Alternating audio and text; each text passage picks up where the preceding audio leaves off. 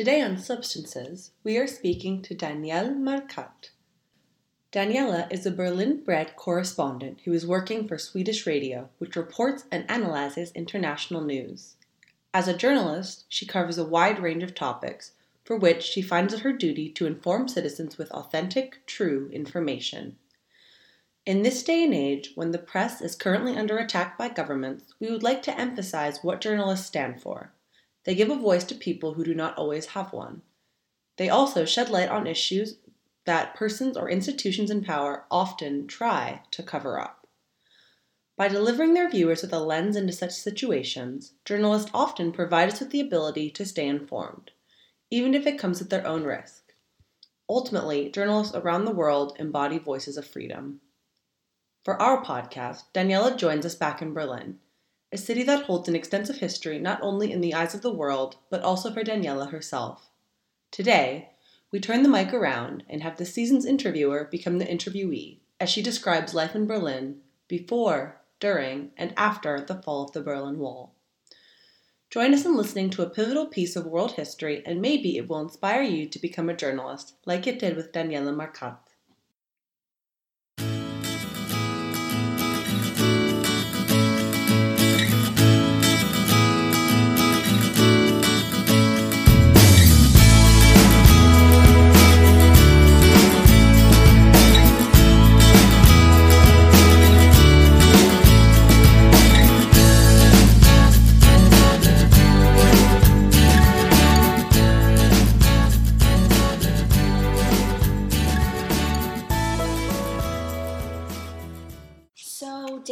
Can you please describe Berlin, the climate when you arrived in 1984 and 1985, and what side you arrived on? Uh, well, it was a, a, completely different world, and uh, and the interesting uh, thing about Berlin at that time, of course, was that it um, consisted of two different worlds. The West being a very um, uh, open, lively, d- dramatic, uh, artsy, colorful, flashy scene, and the east being very gray and dull and uh, smell of coal uh, from the coal fired heatings. Uh, very very quiet. It was the same city, but when, if you got off the train station at Friedrichstraße, which was the at the border, you you walked into a different world where people weren't really talking and they were very skeptical and very suspicious if you approached them. So it's very very two different very different worlds and. Um, as I often traveled and did at that time as well by train, you, you had to, of course, ride through East Germany since Berlin it was like an island in inside East Germany. So um, I I stayed on the west side, but I traveled a lot to the east too. Did you have any trouble with the guards or checkpoints leaving and entering East Berlin? No, not really. It was just a common, usual hassle. You were controlled. you had to wait in line for a long time, and they checked your passport uh, very uh, in detail and every page. And it, it was just a, to mark that they were in charge. But what was very interesting was that there is a museum now at this train station, which is called the Tränenpalast, the, the palace of um, tears, because that was where people, families, friends, were separated when West Germans went to visit their families and relatives, friends in East Germany. That's where they met and where they were separated when they had to leave again. So there was a, were a lot of sad moments of people crying when they had to wave goodbye to their grandma or whatever. And when you came there, you had to walk. You got off the train, and then you had to walk up the stairs and down the stairs and, uh, and along the aisles. It took a long time before you got to the actual uh, checkpoint where you had to show your passport. Uh, I remember that very clearly.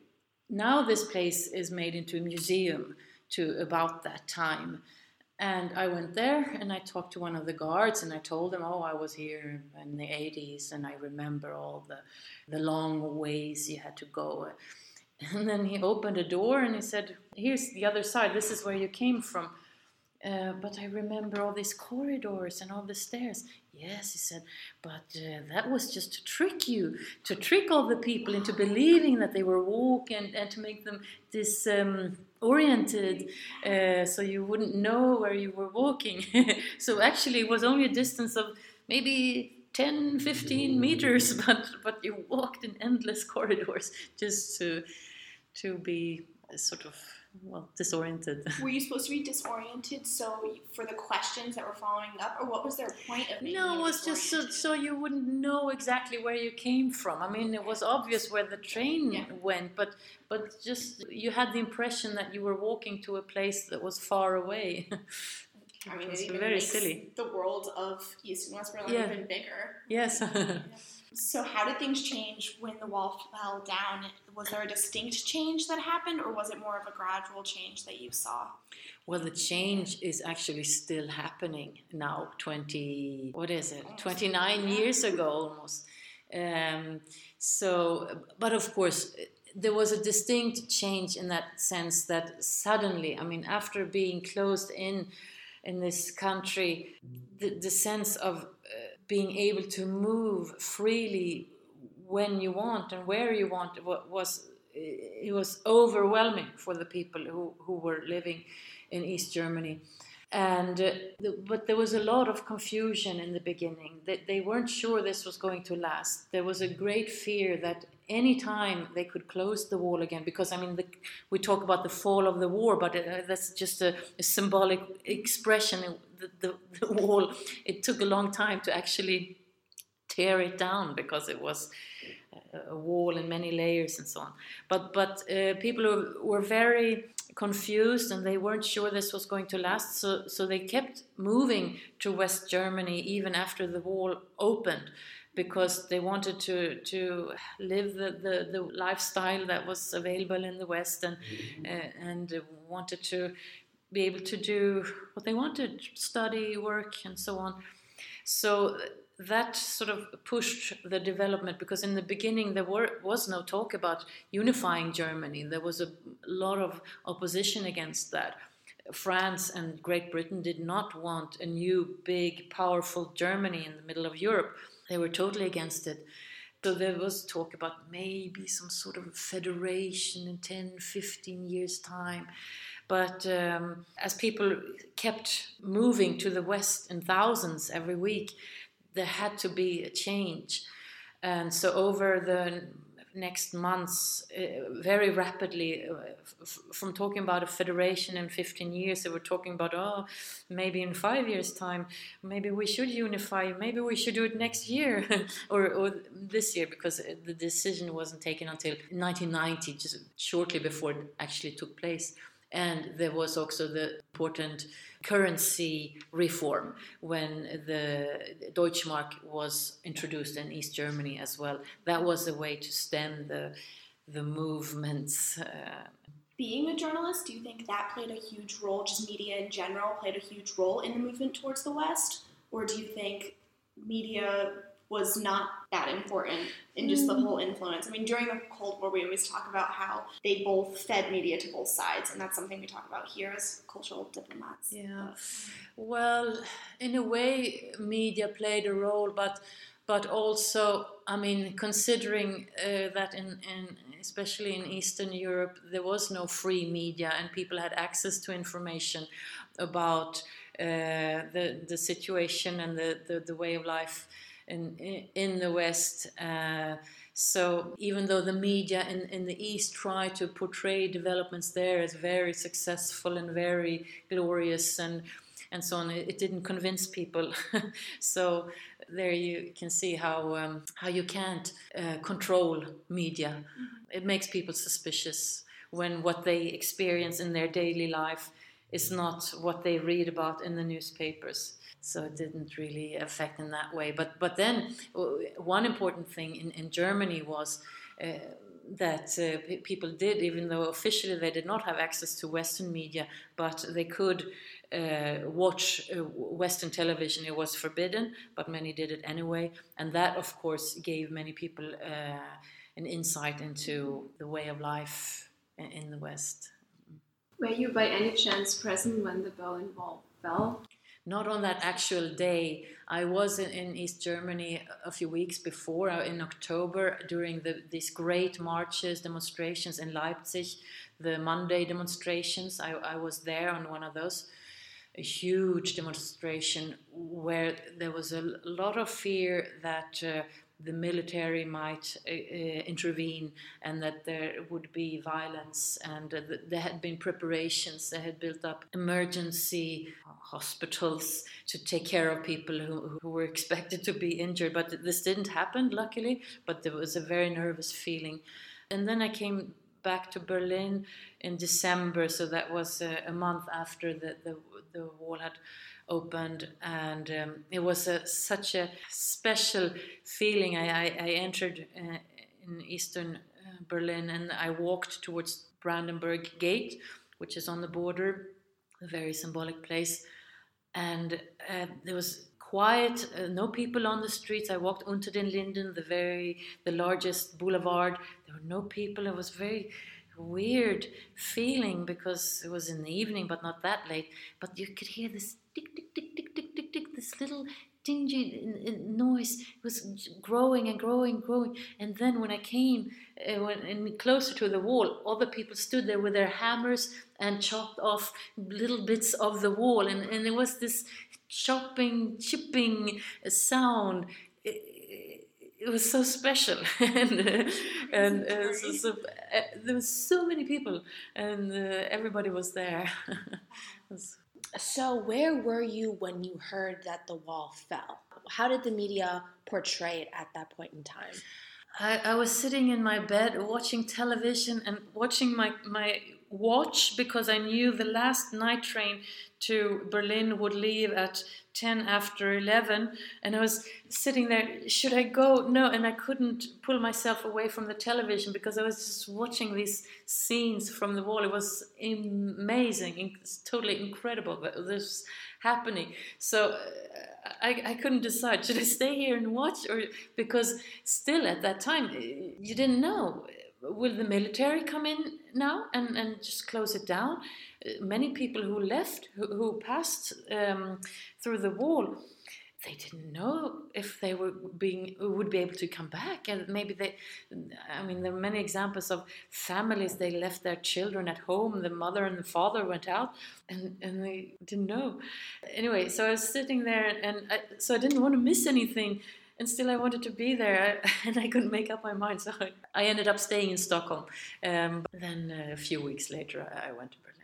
Oh, your heart was in Berlin. It was definitely in Berlin. It was unbelievable. So this was at the beginning of your journalist career, correct? Mm-hmm. Um, during this time, was your work censored at all? Especially after the fall of the Berlin Wall, I don't know if there was still some type of censorship in the way that you. You mean when I was in Germany? Yeah. no, Germany. no, okay. no. no. No, and not at all. I mean, I was always working for Swedish media, and and there was no censorship whatsoever. One interesting experience I had was I worked with a Swedish colleague. Uh, this was before this was in the spring 1990 the, the wall had opened gdr east germany still existed as a country and it wasn't uh, it was still not decided if and when the unification was going to take place and and we were doing a report about the situation in healthcare service. So we were going to visit some hospitals and talk to to people who worked in healthcare, but we wanted to, we needed to get um, a permit from the health ministry. And uh, in order to, to get this permit, they wanted us to do an interview with them, which we did. Uh, I don't know if we used their statements, but of course we did. So there was uh, some sort of secretary for health services uh, that we interviewed, and, and his assistant was sitting next to us. My, my colleague didn't understand any German, so I did the interview in German, and then I translated a bit for, uh, during the interview into Swedish for her. and uh, at some point the, the minister or secretary said something, just the typical propaganda. So I told her, she asked, "Oh, what did he say? What did he say?" And I said, ah, ah, "You know, it's just I didn't use the word propaganda because it's the same in German, but I used something in Swedish that would imply that oh, this is nothing to take seriously." and um, oh, the interview went on, and then after a while, there was another similar uh, situation where I needed to translate something, and then the assistant in perfect Swedish corrected me. so I realized, I mean, his his role was to sit there and control what we did, and uh, to let us know that he knew what I was saying in Swedish. so that was that was a typical situation that I mean, it would not happen, uh, would not have happened in, in Western Germany or West Berlin. Mm-hmm. So. so looking back to 1989, what, what significant changes can you tell us in, in East Germany or West Germany or Berlin specifically? What, what did you experience the major changes after the fall of the Berlin Wall? Well, I mean, it was a revolution. It was a, a, a, a total revolution. The whole society changed. Uh, so so it's, it's hard to, to point at, at one specific detail but i mean and what was so special about the german unification was the fact that there were two germans. I mean this was a, a development that went on in the whole of eastern europe but there was no west poland or, or west hungary that could help uh, these countries. So it was a very special situation having two Germanys that were uh, uniting, and the Eastern Germans feeling the, the brunt of the, the, the changes and, and the, the difficulties, of course. I mean, for many people in West Germany, life went on as usual. They didn't feel, um, experience anything. They had to pay a bit more tax, still do. but I mean, that was a, a, very, very small sacrifice if you compare to what happened to many, many East Germans mm-hmm. who lost their job, who uh, th- their whole existence was just gone. And they, they had to pay a very, very high price. And many people, especially those who were maybe in their 40s, who, who were established uh, in their work, and who suddenly had to invent themselves. To find a new sort of identification and a completely new economical political system where they had no way of orienting in, in, in this new circumstance. And and if you're that age I mean, you, still have a lot, a lot more years to work, but but still, it's it's maybe hard to change. And for, for many of those people it, it, was very difficult to find a new job to, to maybe re-educate. And, and, and that's what we still see today is some of the concerns and, and disappointments uh, that we see in, in, in, the nationalist movements like Pegida and uh, the, the Alternative for Germany, the, the right wing Popular Party consists of, of, a lot of these people who are, are very disappointed with how things developed. It's not that they, they are not saying that they want the old system back, but they sort of lost what they had and, and they and feel that they are not respected and, and so on. So uh, it, it, was such a total change, and, and to see that happening what was very interesting, of course, as a journalist and uh, as a person, as a with roots in Germany as I have. Uh, it was, very interesting to live here and, and uh, see that. So today, if you walk along the East Side Gallery, unfortunately, within the past year, it's been fenced in, and actually, someone took to writing on one of the murals on the backside, so it's not obstructing any work of art. Out of all places, even the Berlin Wall is fenced in. So, looking forward, what do you believe the world can, or better yet, should learn from Berlin's wall? well, walls always come down, so don't even build them. Thank you for listening to Substances today. We hope you enjoyed listening to our show as much as we did conducting the interview. Daniela provided us not only with a glimpse into Berlin's infamous history, but also demonstrated how information extends beyond borders and just how crucial it is to have access to such information. Now, it is our duty as citizens of the world to continue to seek out and to listen to these stories in order to stay informed. As a follow up, we will feature an article later this week on freedom of the press that showcases what it looks like around the world, as well as the importance press plays in politics, shaping our views, and so forth. If you enjoyed today's show, please write us a review on SoundCloud, like our page, and send us an email at dosageofrepartee at gmail.com. Let us know which dosage of repartee you would like to hear next on Substances. See you again soon.